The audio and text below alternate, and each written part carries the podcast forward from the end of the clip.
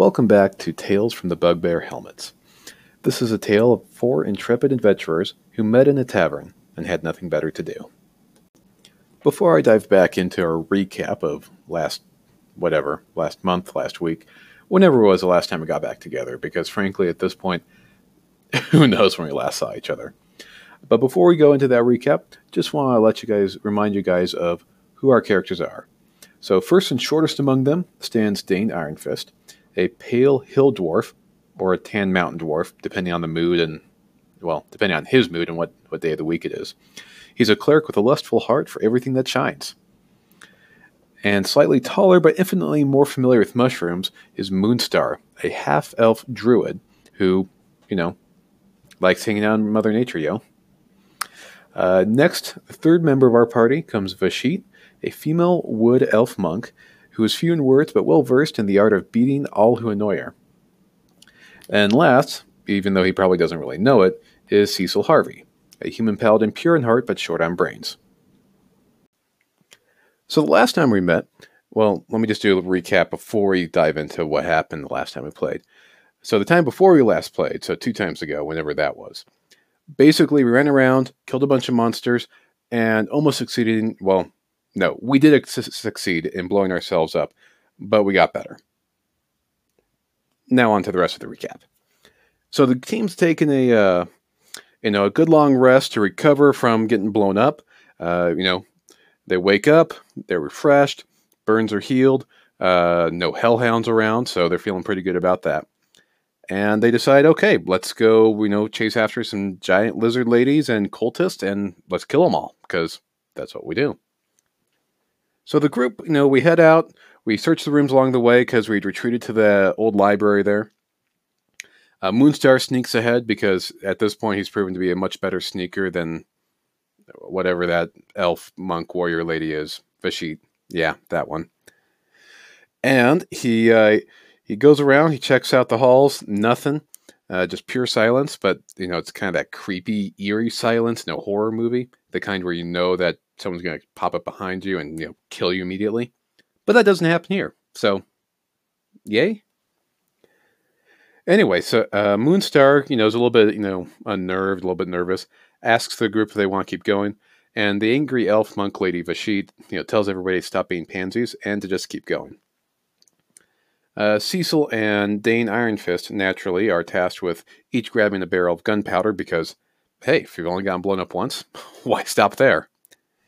Uh, we move in. We move into the the banquet hall that the cultists and the big giant lizard lady had been at, and pretty much the way that they they found out the way that they left it. Lots of charred burns on the ground from the exploding gunpowder barrels. Spots where the hellhounds were, you know, struck down and blew up. That kind of stuff. Uh, so as I approach the hall, the hallway at the far side of the room, Moonstar, you know, decides to use a little bit more tactical thinking here shapeshifts into a small mouse and heads down the hallway, hoping to find, you know, where the cultist and the giant snake lady went through. Uh, after sneaking around, you know, for a while, he comes down to a really big, elaborate ballroom. Uh, pretty much everything's been stripped. Based on the dust patterns on the ground, it happened pretty recently. Uh, there's actually a pretty large altar in the center of the ballroom, but it's pretty obvious that there's something missing there that is very large and very heavy. And whatever was there, you know, had to have been moved really recently, and we come to the conclusion that is probably the cultists, you know, getting out of Dodge after you know, being chased down by a, uh, a bunch of rolling gunpow- gunpowder barrels uh, being thrown after them. Moonstar returns to the party, fills them in what he found. They all troop down to the ballroom. Uh, they find, you know, some old furniture, chandeliers that have been out of use for years, if not decades, tapestry, rugs, you know, that kind of rich people stuff. Uh, spread out to check out the room uh, some scratch marks, you know, maybe made by, by hellhounds or some other creatures with clawed feet. There's some scuff marks on the floor, but nothing really definitive one way or the other. Uh, they do spot a big, heavy steel door on the far side of the ballroom, and naturally, they, you know, they tell Cecil to put down his big barrel of gunpowder and tells him to go open it. Uh, it's really heavy and super squeaky, lots of rust, but he's able to open it, and it does help that it's been moved. It's been opened recently as well. Uh, they head down the, this hallway, another hallway now, with Cecil and the Iron Fist rolling their barrels along. uh, the angry elf monk lady Vashit takes point and looks around the corner, doesn't see anything. Uh, there's a few signs from dust patterns that looks like it's been, you know, passed through by a lot of people recently. Uh, no door at the end of the hallway, so Vashit, you know, sneaks around the doorway to get a look. She gets closer, she hears some running water. Uh, opens up to a much larger hallway that's, you know, full of more rich people stuff. But thankfully, it's been looted over the years. Well, not not thankfully for the party, but you know, rich people they don't deserve all that rich stuff because they have money and all. Uh, she get she brings the rest of the party forward. Um, we come to the hallway, and you know, so they move off to the left where Vashit heard the running water, and they come in, and it looks like it's some sort of a meeting room, throne room, audience hall kind of thingy. Uh, there's three big thrones in the room, some benches to the side. So everyone kind of figures it's a place for high level muckety mucks to hang out and shoot the breeze. Now, the source of the water that Vashita had heard, earlier, though, is on the side of the wall. It's been recently opened, uh, you know, into part of a waterway that was passing through behind the wall there. Uh, they take note of it, but you know they decide to go explore the rest of uh, the Thieves Guild underground area first before they figure out what to do there. Uh, so you do some more wandering around. Uh, they go. They find out where they find the the chamber where they found all the plain touch children earlier. Um, you know, there's some disturbance of the dust on the ground, but nothing really to indicate whether or not it happened. You know, the day before or weeks before. They know people have been here recently, but not. You know, they don't know how recently. Uh, so after getting bored, they go back to the waterway. They check it out. Uh, there's some pretty big gouges in the pipe, not made by claws, but you know something big that passed through. Uh, they check out a couple of hallways near the throne room. Nothing really there. Uh, then they find some other rooms on the map that that uh, Tyrell Agwith had given them before sending them down from his uh, big manor. And they find an antechamber. Not much stuff there. Another one's a, a council chamber. It hasn't been as heavily stripped as the other rooms. You know, they go, they look around at some books. Uh, the angry elf monk lady Vashit, because of her anger, has a book just fall to dust in her hands. Apparently, she's not big on reading. I guess it goes with the whole anger thing. Doesn't have the patience for reading. Yeah. And then uh, Iron Fist and Cecil, they're able to identify a few of the signets in the room of trade guilds, you know, that are pretty old, because Iron Fist and Cecil are the most educated people there in the group. Uh, they, you know, they recognize the signets of uh, the Weavers Guild, the Stonemasons Guild, the Glaziers Guild. Uh, so they kind of come to the conclusion that this was a meeting hall for craftsmen guilds. As they search through some books, uh, Cecil notices a stone on the floor uh, kind of rings hollower than the others when he steps on it. And you know they pull it up and they find that's actually a trap door that holds a, ch- a small chest. Uh, Vashit takes a look at it. She discer- determines that it's uh, booby trapped and tr- sets to work disarming it. And well, her anger kind of gets the better of her. Uh, she botches the job. Neil shoots out. She gets pricked with poison. Uh, she's really pissed about that. Cecil, you know, being the patient, loving guy that he is, you know, uses lay on hands to neutralize the, po- uh, the poison, which she appreciates, but she's still really pissed at the chest. Not at herself for screwing it up, but just at the chest, because obviously it's the chest's fault, not not hers. So she tries, uh, takes another crack at it, doesn't get anywhere, and she gets so pissed that she picks it up and throws it against the wall. And well, the, the chest does not open still, but there's a definite shattering sound that's heard. Um, uh, a little chagrined, but she attempts to open it again with her uh, with her toolkit, but she only manages to succeed in jamming it. uh, so basically, Moonstar, Cecil, and Iron Fist are kind of all looking at each other, thinking, "Why did we bring her along?" And then they kind of realize it's because of how mad mad she can get that they don't dare not bring her along for anything. Uh, she passes the tools to Moonstar, maybe hoping that the you know the stoner stoner uh, druid can do any better. He doesn't. the Vashit, you know, takes her tools back, and after what seems like forever, she succeeds in unjamming it, but doesn't open it. And after another after another long stretch of her working on it and cursing quite a bit, she does finally succeed in opening it. To find hundreds of crystals that probably used to be one, um, all laying there. Uh, Moonstar, you know, fortunately, he's able to recognize as what used to be a crystalline focus. Uh, you know, kind of like a, a, crystal that's used in magical staffs to help uh, focus, um, you know, a, a, wizard or a warlock's magical power. Unfortunately, because it's you know shattered in a, you know hundreds of pieces, it, it's not really going to do them any good. But thankfully, the stout Iron Fist uh, suddenly has a realization that he can fix that. So he does. Uh, all the tiny crystals, you know, kind of go whoop, back together into a big, large, blue-hued crystal, and they close, put it back in the chest. They close the chest, and they to- and they toss it in their magical travel sack that can hold anything. Uh, they do some more. The group does some more exploring. Um, they find a ladder, you know, on kind of the uh, on one end of the the underground. Doesn't look like it's been very used. Vashit, you know, volunteers. Well, more shoves everybody out of the way to get up the ladder first, and starts hearing the bustling of the city above. Peeks through the trap door, finds herself in a merchant stall. So she's somewhere in the merchant square. Uh, it kind of smells like rotten fish, but that's about all she can tell. Uh, she decides to keep going, pops up into the, the booth, finds a couple of barrels that are pretty, pretty nasty smelling, pretty ripe, and then she's abruptly, verbally accosted by a very angry booth keeper next to her, uh, guy who's selling fruit. Uh, she finds out that the barrels have been sitting there for a couple weeks, you know, trying to get some information about it. Uh, but, you know, being an angry elf monk lady, she doesn't do it in the most diplomatic way possible and probably gets into a fight with uh, the fruit vendor. Uh, you know, the fruit vendor he, he jumps into the fish booth, punches Vashit in the face. Uh, she basically says he hits like a girl, and you know hits him back and just knocks him out in one shot.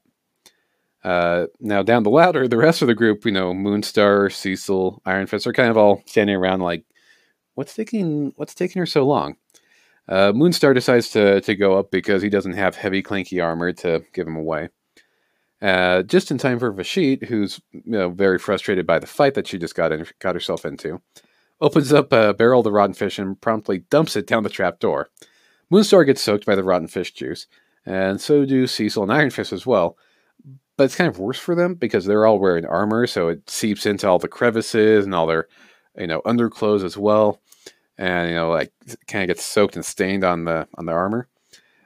Yeah, it, it's not pretty. uh, Moonstar, you know, manages to get up out of the trap door, but she explains, you know, what happened and just says that she's just really having a bad day. Uh, Vashit yells down the trap door for Cecil and Iron Fist to get out of the way. Uh, you know, they they hear her yell something, and they figure it's better to get out of the way, considering what just happened. And she chucks the the now empty barrel down the trap door, and it you know shatters once it hits the ground there. Uh, feeling better about herself, as she you know starts going on the ladder, and Moonstar, you know, feeling that it wasn't fair for only three of the party to get soaked with the rotten fish juice, opens up the second barrel of the uh, of the fish and dumps it down on her, soaking, soaking her through and through. Uh, fortunately, Cecil and the dwarf are untouched because they got out of the way. um, then you know they all meet back up down at the base of the ladder, and uh, you know they grab some uh, some remains of the barrel there uh, to take with them.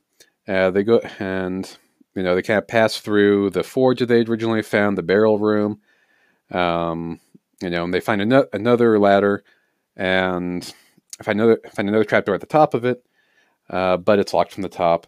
And they kind of feel like they want to go back to the throne room, so they decide to leave it there for the time being. Uh, they get back to the throne room that they'd found earlier. Kind of gives themselves a decent rinse rinse in the water there. Uh, it helps a little bit with the smell, but they're still pretty nasty smelling. And uh, once they've rinsed themselves off, Moonstar shapeshifts into uh, some kind of a quipper fish. I don't know what that is because I don't know fish, but presumably it's a fish. And you know heads heads downstream. Um, as he's following the, wa- the waterway, he notices some more gouges in the wall whenever there's a curve. Um, after traveling a couple thousand feet, he starts to hear some uh, noises that sound like the docks. Um, deciding he doesn't want to get dumped out the docks, he tries to turn around and get and head back up. But before he can get there, the current his strength gives out, and he gets swept back. So he has a good sense to fortunately shapeshift back into an elf and stop himself, and has to have it back on foot. Uh, it takes him a good 15, 20 minutes. He gets out. You know, he's soaking wet, trying to, you know, get as much water off, of, off out of his clothes as he can. And uh, what Vashit does, she has the idea that have Moonstar char the wood with some fire, and they'll chuck the, uh, you know, uh, char the wood from the barrel. I mean, that the that Vashit had, you know, shattered, helpfully shattered, and chucks it down the uh, down the waterway there so they can track it back to the docks later and get an idea of where the cultists and the giant lizard lady were at. They do that, and then they return back to Terrell Agwith's estate, and they're stomping around. And fortunately, they're able to find some change of clothes. Uh, Cecil and Iron Fist they clean their armor. Uh, they smell a lot better. Still not the best, but a lot better. You know, maybe if you're like 50 feet away, you wouldn't you wouldn't notice the stench. Uh, they send a butler to to get Tyrell, um, who shows up. Uh, he didn't know. He can tell he's been down by the fish market. Uh, he didn't know that there's even an entrance down, you know, into the into the merchant square there from the underground. Uh, basically, fill him in about everybody that they killed. Um, they described to him the giant lizard lady. Uh, Ty- Tyrell, thankfully, recognized the description as a as a creature called a Yuan-ti. Uh, he says he's heard of them, but never in that area in Renault Keep. Uh, he says they're extremely unpleasant creatures from another continent. They don't travel much. Uh, they're pretty reclusive. Um, Ty- says he's going to investigate this since Yuan-tis couldn't have gotten over here by themselves. He says that they're pretty proficient with magic and really effective fighters. Uh, he says he hasn't had any issues with the Thieves Guild. It's been kind of suspicious like quite the last few days. He is, you know, really, really concerned about the room full of gunpowder barrels. Uh, you know, the group takes him down. They show him what's there. Uh, they show him the bodies of the lizard people that attacked him.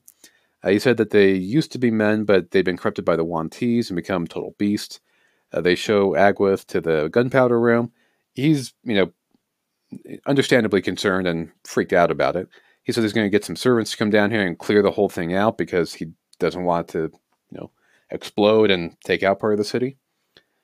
And after that, the group they head back to Dalwin's estate to get cleaned up. Um, Dalwyn meets him at the door, and overpowered by the very, very disgusting smell of uh, rotten fish, calls servants to get them cleaned up. And the group says, "Hey, we're exhausted. We smell like rotten fish. Let's just relax and you know take the night off." Uh, come morning, uh, Vashit and Cecil they go and talk with one of the plain touch children uh, from last time, uh, the guy that the the kid that talked about the hell portal. Moonstar wanders off and gets the, some tea and you know hangs out by himself. Iron Fist, uh, oh Iron Fist, uh, he decides to go and find himself a high class brothel that caters to dwarves. um, he tries justifying it to Cecil on his way out, but really the cleric's just straight up lies to the paladin, which kind of shows you what kind of cleric we're dealing with here. He finally comes clean about what he really wants to do and Cecil gives him a dressing down about holding on to his moral code, you know, but ultimately won't stand in his way of going off and, you know, doing some pelvic spelunking. Uh, Iron Fist gleefully skips away down the street, I mean, as well as a dwarf can, uh, to find the brothel. Uh, so Vashit and Cecil, they find Lucian, uh, the kid that talked about the hell portals. Uh, he's off. He's still off by himself, off to the side from the other children that they rescued. Um, Cecil, you know, Lucian asks how their meeting with the Snake Lady went. He says he heard from his dad, Heironeous, the god of light. Uh, Cecil's like, oh, hey, wait. I remember, I, I worship that guy. I wonder why that didn't come up before. But Cecil's not that bright, so that's probably all you need to know. Uh, Lucian says that the Snake Lady's mean and running south because of the party. Uh, she was here to bring people into the city, but, you know, the party stopped her from doing that from now. And the only way to really stop it completely is to kill her but he doesn't know if she's still in the city or not, and only that she's working with you know big bad people. Um, you know, Vashit and Cecil they ask about you know if the children will be safe anywhere. Um, Lucian says no, they'll never be safe, uh, but that he will because of his father. Um, he says that they that you know they can be trusted to uh, the lady Drusilla, uh, the lady that runs the orphanage from the north, but you know the others can't be you know can't be forever but they can be trusted at least for the time being. Um, he does tell Vashit that you know she's often a bad lady, and that Cecil is only sometimes a bad person. So, yay. Uh, he said that Lucian says you know his father will help send help when he needs it. Be tall, shiny men who aren't men but a kind of gods. Um, he tells him that hey, the wizards in the city aren't good, and Cecil you know asks Lucian what you know his father Heironeous would have them do, and he says, Well, you should ask him. So Cecil, you know, prays for a good 10 minutes and he gets a gentle nudging to go to the east. And Lucian says that there's a shining city to the east. Vashit and Cecil, naturally, have no idea what this means. So, doing the best that she can, Vashit decides to change the subject and ask Lucian to remind her what, what he knows about her father. Uh, he says that there is a shadow moving over him, a great darkness. He fights against it, but the darkness just keeps growing stronger. He fights harder, then his back leg stumbles, darkness pushes against him. He screams Vashit's name, and then the darkness envelops him. On that ominous note, Vashit asks Lucien, okay, well, where is he? But Lucien says he can't feel him. Um, Lucian's starting to freak out a little bit here. His lips are starting to quiver like he's going to cry. And, you know, we ask him, and Vashit and, and Cecil ask him who he was fighting. Lucien says he is says that, you know, her father was protecting Vashit, but that he can't feel anything besides a shadow and that it feels bad. Uh, Vashit asks how they how they can stay in touch. Lucien says the wizards can help with that, and you know they ask Lucien to have have his father Heironeous, get in touch with Cecil. You know, since that's who Cecil worships, get in touch with him if anything happens, and you know, kind of realizing that they're not going to get any more useful information out of Lucian at this point, since he's kind of freaked out with the whole brush of darkness thing. Uh, they leave. They meet up with Moonstar, catch him up over you know a little bit of tea and they decide to head out to the docks to go track down any uh, any sighting of the cultists and the the Yuan-ti, and then go after the wizards that were you know giving them some trouble before. Now, at this point, um, on the uh, another part of uh, town there, Iron Fist. well, you know he's been um, cavorting with his uh, high class dwarven. Uh, mm, what's a nice word for this. Um, geishas.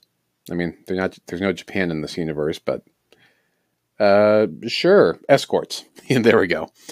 High class, high priced dwarven escorts. And so anyway, just as he's getting to his feet from out of bed, uh, he hears uh, you know a fight going on downstairs, and he hears several sets of feet coming up the stairs.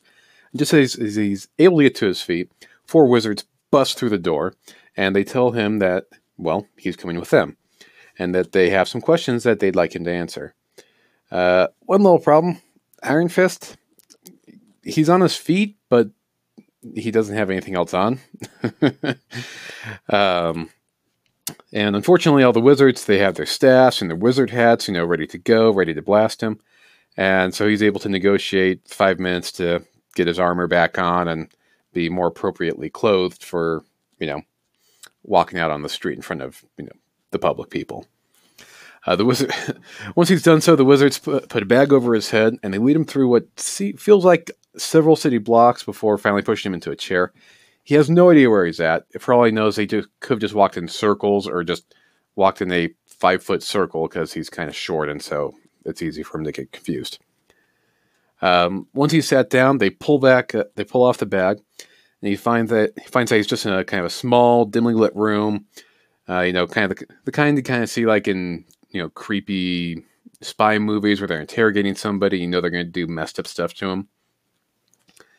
Anyway, so there's a wizard that's uh, facing opposite him.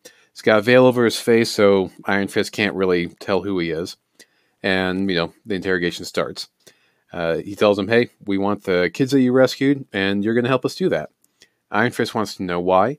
Um, and the wizard says, Well, we're not the Thieves Guild. You know, our reasons are our own. And, you know, if you don't uh, if you don't cooperate, we're going to use some more forceful methods, like, uh, you know, putting a geas on, on him. Iron Fist kind of bluffs. Uh, you know, he, he thinks that that's no big deal, but yeah, Iron Fist isn't the sharpest tool in the shed either here. Anyway, um, Iron Fist, uh, he refuses to uh, to work with him since they want since uh, you know he can't get any information out of them, and the the wizard casts a geas on him. He tell and he tells him to stay away from the uh, the scrying stone blocker that Veritas had given them um, a couple days before. They mostly because it's super annoying for the wizards and they don't want to deal with it. And so now the geas has been put on Iron Fist, and basically, his geas, what you know, the task he's forced to fulfill is to take the children to this warehouse in the seedy part of the city. And once that's done, he'll be fine. If not, every 24 hours, you know, he'll get, you know, deathly ill and sick and poisoned and you know other not so fun stuff. And once he's uh, once he delivers the children, he'll be fine, he'll be clear, and he'll be free to go. Uh, once that's explained to him, Iron Fist gets well rebagged and uh, and dragged out to the merchant district and released there. Now Iron Fist he uh, pr- promptly returns to Dallowin's manor, um, you know, meets up with the party, and immediately spill, spills the beans on the, the wizard meeting and the geas he's under. Uh, they send the butler out to go find Dallowin to you know try to formulate a plan here. A lot of options are discussed. You know these things you know range quite a bit. You know from you know really elaborate high style. You know try to trick the wizards into thinking they're delivering the children to them, but really not. But going in with a bunch of barrels of gunpowder and just blowing the whole warehouse up. As you can tell, these guys are not the sharpest tool in the sheds because that worked out so well for them last time. And you know, even goes up to just you know saying, "Ah, screw it all. Let's just go do a big frontal assault on the uh, the Wizard Enclave." Um, not able to come to an agreement, they decide to send a note to Terrell Agwith asking for some of the gunpowder barrels. Mostly, it's the angry uh, uh, uh, she elf that's going for this. I think she just really wants to blow stuff up. And uh, while they're waiting, they just kind of hang out the manor, do some Netflix and chill until the uh, the orphan orphanage lady Drusilla shows up the next day. Uh, it, come morning before the orphanage lady shows up, Drusilla, uh, but she decides to visit Lucien again. He's just kind of purely enig- enigmatic. Enigmatic. What does that word even mean? He's just really mysterious and cagey. He doesn't really answer any que- answer straight to anything. He doesn't really care that Iron Fist has a curse on him. Um, you know, says that he's, uh, you know, he's seen some visions of bad men starting fires of black flames, and basically he's kind of useless for helping fix Iron Fist. Uh, you know, the the group tries talk, t- talking to some other kids. Uh, they talk to one one of the kids, John, who can actually kind of levitate cards, so kind of cool. Uh, but he's equally useless. You know, not really good at removing curses. he says that, uh, you know, anytime he had a boo boo, his mom would just kiss it better. And we, the, the, rest of the group quickly discourages Iron Fist from asking John to do that because Iron Fist has created enough issues for them at that point. Uh, Vashit, just out on a lark, decide, asks John to levitate Iron Fist. John tries, and you know, Iron Fist, you know, feels a slight tugging upward, but mostly stays on the ground.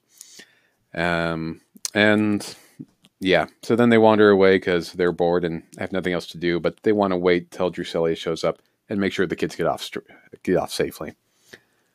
A, f- a few hours pass. Um, a few wagons uh, come in. Uh, excuse me there. Um, so two of the wagons are pretty much empty. Third one carries a bunch of guards and Lady Drusilla. Uh, she is surprisingly beautiful. I guess orphanage orphanage ladies are usually not.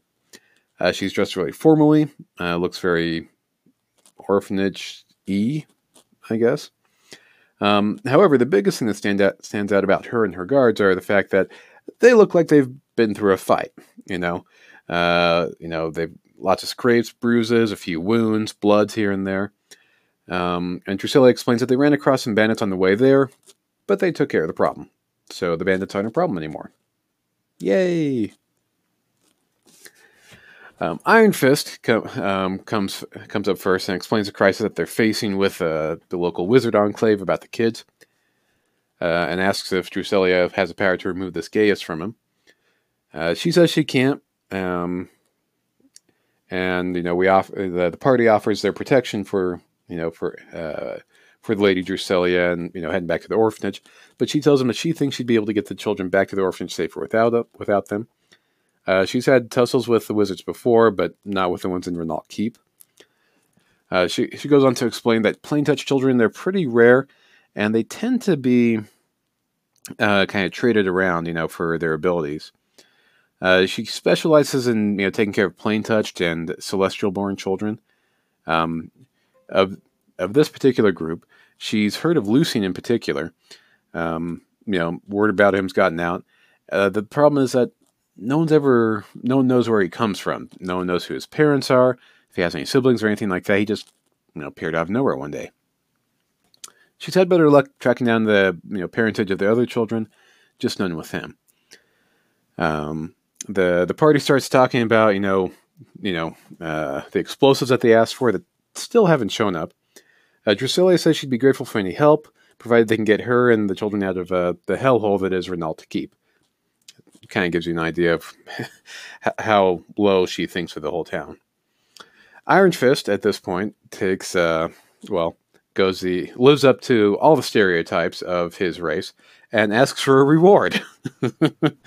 uh, Drusilla basically calls him a greedy bastard for this.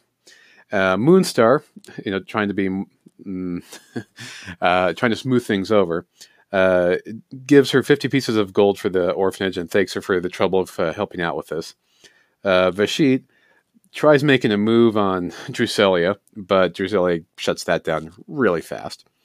Moonstar beha- apologizes for all their behavior and takes her and says, "Hey, let's go get some tea and you know wait you know wait for you know them to get restocked and have the kids all ready to go."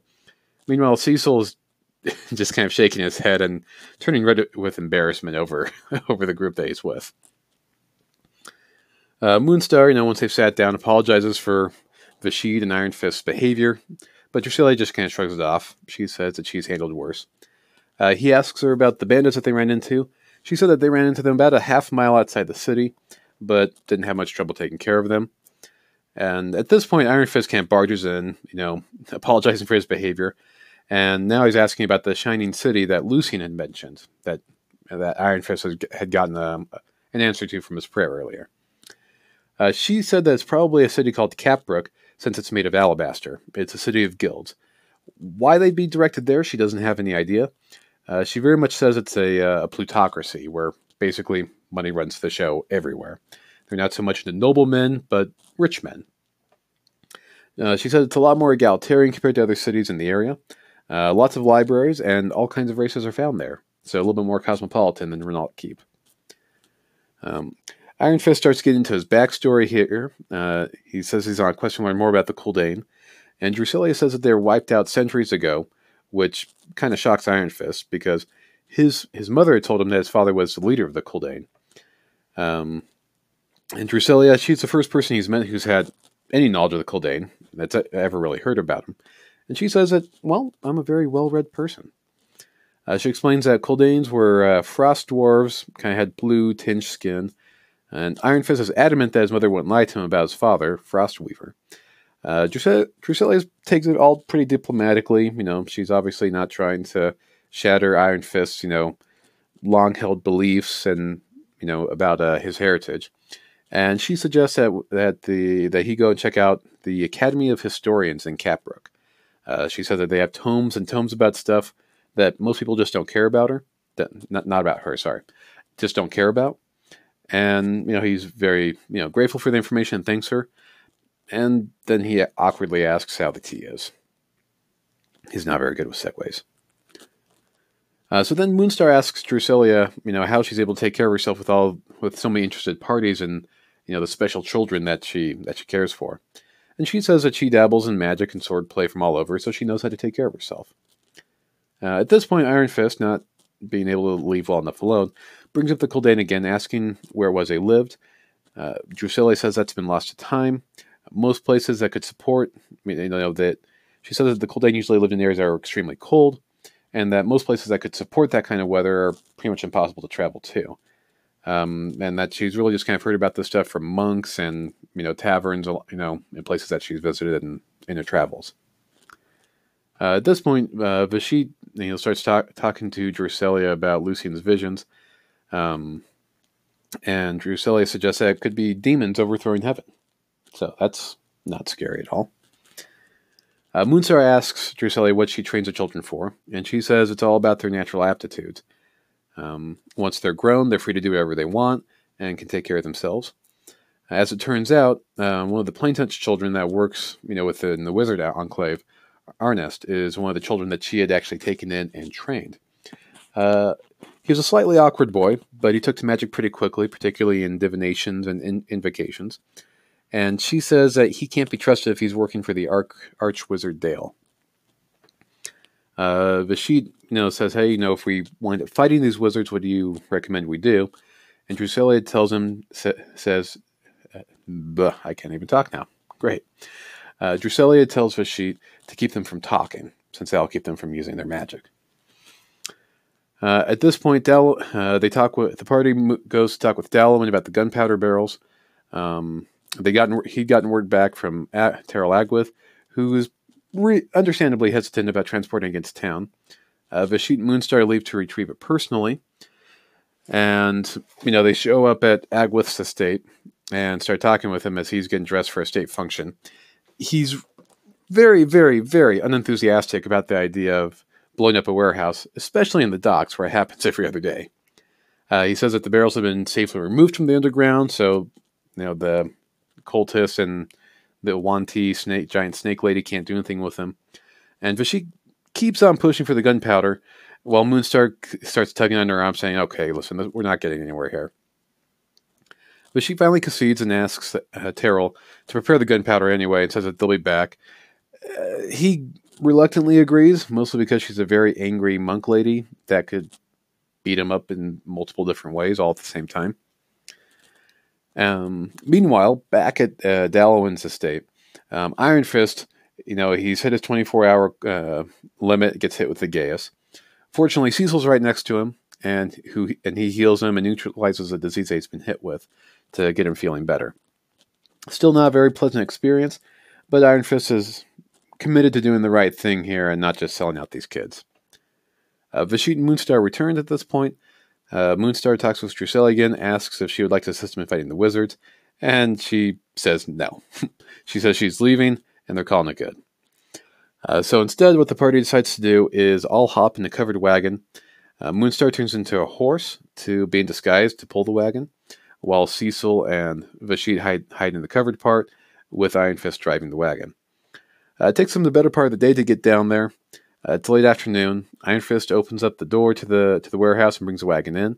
And as the wagon clears the the doorway there, the door closes behind them, kind of you know making everything dark now. Uh, a little bit a little bit of light is creeping in from you know the the late afternoon sun. And Iron Fist is, is greeted by an orc who just kind of grunts and looks annoyed, but I mean he's an orc, so they always look annoyed so he might actually not be annoyed. Yeah. Anyway, Iron Fist says he's brought the kids, and the orc says he's going to go get the boss. So he kind of trots off to the far end of the warehouse, comes back, and br- brings two more wizards. Sorry, three wizards and two more orcs with him.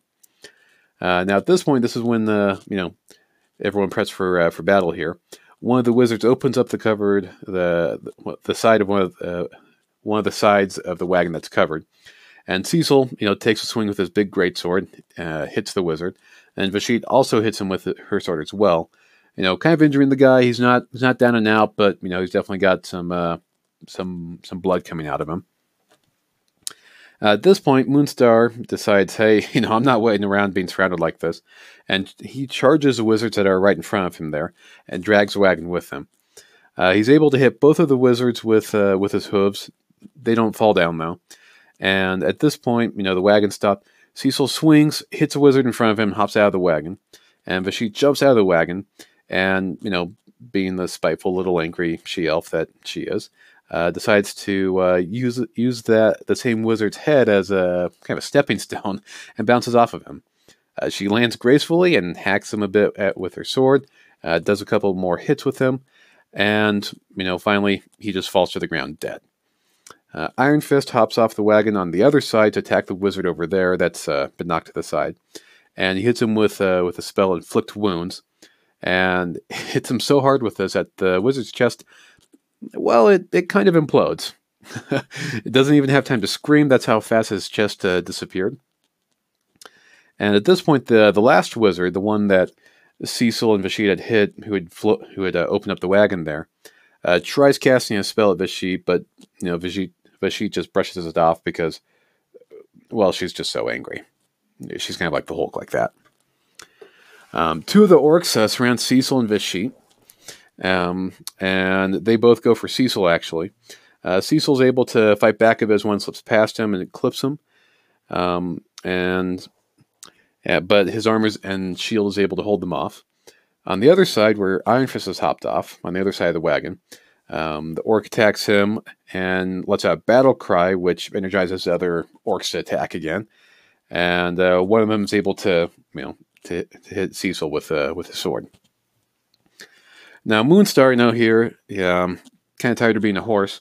He decides to change back to, you know, being a uh, a stoner elf, and he casts uh, Entangle on uh, the rem- sole remaining wizard, just kind of making a beeline for the uh, for the exit there that the that the party came through originally. Um, wizard, you know, gets trapped. He's not able to move anymore. And Cecil, you know, seeing an opportunity, he's able to uh, he's able to attack one of the orcs by him. Uh, moves behind the orc, attacks him to get a little bit better, you know, better striking there, and the orc promptly dies. You know, because apparently Vashit just kills stuff all the time. Uh, meanwhile, on the other side of the of the wagon, there, Iron Fist he sees that the remaining wizard is entangled, but knows that you know being a wizard can still cast spells and crazy stuff like that. So he's able to to cast a silence spell on, on the wizard. At the same time, also heal up Cecil, who's been looking a little bit worse for wear since he's been surrounded by orcs and just getting wailed on. Uh, the orc that had that had been uh, nearby Iron Fist there decides to go after uh, Vashit instead. Uh, tries to take a swing at him as the, the orc as the orc leaves, but you know misses because he's short. Uh, the orc takes a couple swings of Vashit with his longsword and, and hits her and knocking her out. Uh, and the other remaining orc, the non-dead one, um, casts Bane on C- on Cecil, which messes him up a bit. And the wizard is still just kind of entangled and silent, so he can't say much, and uh, just kind of hangs out there, just you know, not doing much. Uh, Moonstar casts Healing Word on Vashit to help help revive her and wake her up, and kind of scurries out of the way to not not not get any of the attention of the uh, the giant orcs that are that are attacking them. Uh, Cecil tries to takes a swing at the the orc that's nearby him, but you know the the Bane spell keeps him from hitting the guy. Uh, Vashit's able to pull herself to her feet, a little, you know, kind of a little wobbly here, not the happiest of being knocked out by uh, by the by the big orc there.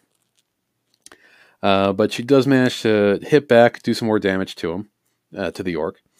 And Iron Fist, with his short, stubby legs, is not able to uh, to run to run over fast enough to give a hand with uh, just his hammer. So he casts a healing spell on himself from yeah, to help fix him up from from the orcs' uh, attacks earlier. But he he's gracious, and not only does he heal himself, he also heals Cecil and Vashit. So he's a nice guy. Uh, Iron Fist casts a, sanctuary spell on Vashit, and then hops on top of the wagon just to give him a better viewpoint of everything, since you know he's not that tall. now the uh, the big orc here, the one that you know had uh, knocked out Vashit, he climbs on top of the wagon. Uh, Vashit tries to take a swing at him as he leaves, but misses. Uh, the orc takes no, takes a couple swings at Iron Fist, but Iron Fist miraculously is somehow able to dodge both of them. Uh, the other normal-sized orc is taking a you know a couple swings at Cecil, but Cecil's armor helps him uh, avoid all that. And now the wizard finally uh, finally breaks free of the entanglement from Moonstar and you know makes a beeline for the exit again. The Moonstar seeing this, he rushes over and casts a moon moonbeam on the wizard while crying, "This is my destiny!" Um, very dramatically, as you can imagine, in a wizard with in a in a warehouse. It's pretty dark and just a bunch of guys grunting, swinging swords and hammers and stuff like that. Uh, so Moonbeam, this is a uh, shining lunar powered beam. You know, shoots down at the wizard. Uh, you know, being fried by a moonbeam is not very pleasant. Uh, the wizard staggers, but is still standing. Uh, Cecil takes a swing at the orc in front of him with and infuses it with divine smite to give him some extra damage, and is able to wound the orc quite a bit. Uh, Vashit comes along and follows up with uh, silver, you know, quite a few blows. Uh, and then the big orc, the one that's on top of the on top of the wagon there, uh, decides that he's bored of uh, he's bored of menacing Iron Fist, and goes after Moonstar. Uh, Iron Fist takes another swing at the guy, but sadly misses with his short, stubby arms. Uh, the big orc takes a couple swings at Moonstar, hitting him both times. Moonstar is not doing very well. He's bleeding quite a bit, but he's still on his feet. Uh, the other smaller orc that's that's been taking with Cecil casts Cure Wounds on himself, and now he stands up a little bit straighter, not quite as uh, you know uh, belabored breathing, or you know just doing a little bit better than before. Uh, now at this point, the wizard, uh, the wizard in the back, he's able to move again because he's un- not he's unentangled. He gets out of the cone of silence that Iron Fist had cast on him, and he casts light in front of himself to try to illuminate the area a bit, since he's human and humans can't see in the dark to save their lives. Uh, Moonstar, you know, still bleeding out here, but being a champ, uh, he he re- re- redirects his Moonbeam spell to strike the wizard again, and the wizard is not doing great at this point. He's getting kind of fried. He's barely standing up. Um, and after he after he redirects his moonbeam, Moonstar just books it from the big orc, uh, and just you know wants to get away from this guy as soon as possible. Uh, Cecil takes another swing at the orc in front of him and misses, um, and but he is able to quickly move, like run behind a bit, and position himself between Moonstar and the big orc that's been uh, messing with him. Uh, Vashit she goes after the smaller orc, uh, with a vengeance. And then Iron Fist uh, hops off the wagon and lends his hammer to it. Um, I, um, and at the same time, Iron Fist is I, also able to throw a healing word spell on Moonstar, kind of to help him patch up some of that bleeding and and you know all that bad stuff. Uh, the big orc goes after Vashid again, but misses both times. Uh, he yells another another bellowing battle cry, but and takes another swing, but misses. Uh, the smaller orc uh, take, takes a shot of a sheet with its claw, uh, but misses. And the wizard tries another spell on Moonstar, but he's able to shrug it off because, you know, he's a stoner elf. Nothing affects those guys. Uh, Moonstar redirects Moonbeam again, strikes the wizard one more time, who promptly crumbles to the ground dead. He's just moon fried. Uh, Moonstar moves behind Cecil just to keep, uh, you know, just just to uh, keep up that big shining paladin shield in front of him. Uh, Cecil is at this point. Cecil he decides to make a rush of it. He goes after the smaller orc, slashes him with his uh, great sword. The orc's not looking very good, and Vashid's able to follow up one more time and is able to kill the thing. So I think that's like three kills for Vashid in this battle. That's not bad. Um, she then turns her attention back to the, the, the sole remaining orc, the big one with the, the long sword, hits him a couple times. Um, Iron Fist moves in front of the, the orc and tries to attack him, but misses because he's short. Uh, orc attacks Vashid a couple times, wounds her, retreats a few steps. Moonstar, he's able to readjust Moonbeam again, does some uh, moon roasting of the orc. Not dead, but he's not looking great. Uh, Cecil runs up to the beast, tries to, tries to hit him with his long sword, but no luck. Uh, Vashid jumps through jumps through the wagon because she's flexible and maybe a gymnast in another life. Who knows? Uh, flanks the, the the beast and attacks from behind. Hits him a few times. Uh, Iron Fist comes up in front, boxes him in, uh, but doesn't connect with his hammer again because Iron Fist and hammers. Uh, he re- someone really needs to show him how to use that hammer. Uh, the big orc attempts to just make a run for it, but Cecil he's able to slice him, is able to swing upward with his great sword, slice him through the back, and kill the beast. And that's how they finally kill all those wizards in that warehouse. Um, at this point, they decide to go through and check out, you know, what loot they have on uh, the bodies. Uh, from the wizards, they find a few potions. Uh, Moonstar decides to do a couple of shots from each of them just to see what kind of potions they got. Uh, they find a couple scrolls, um, and they find a couple of signets from, well, they find three signets from the Mage Guild, so we definitely know these guys are, are locals. On the orcs, they find a couple sets of hide armor, uh, some chainmail armor, a shield, a good 500 gold pieces to split between the group. Um, they find a good longsword. It's the Orc Blade of Ilnaver. Ilnavir. I may be pronouncing, mispronouncing that because I do not speak Orc. And they also find a couple of javelins.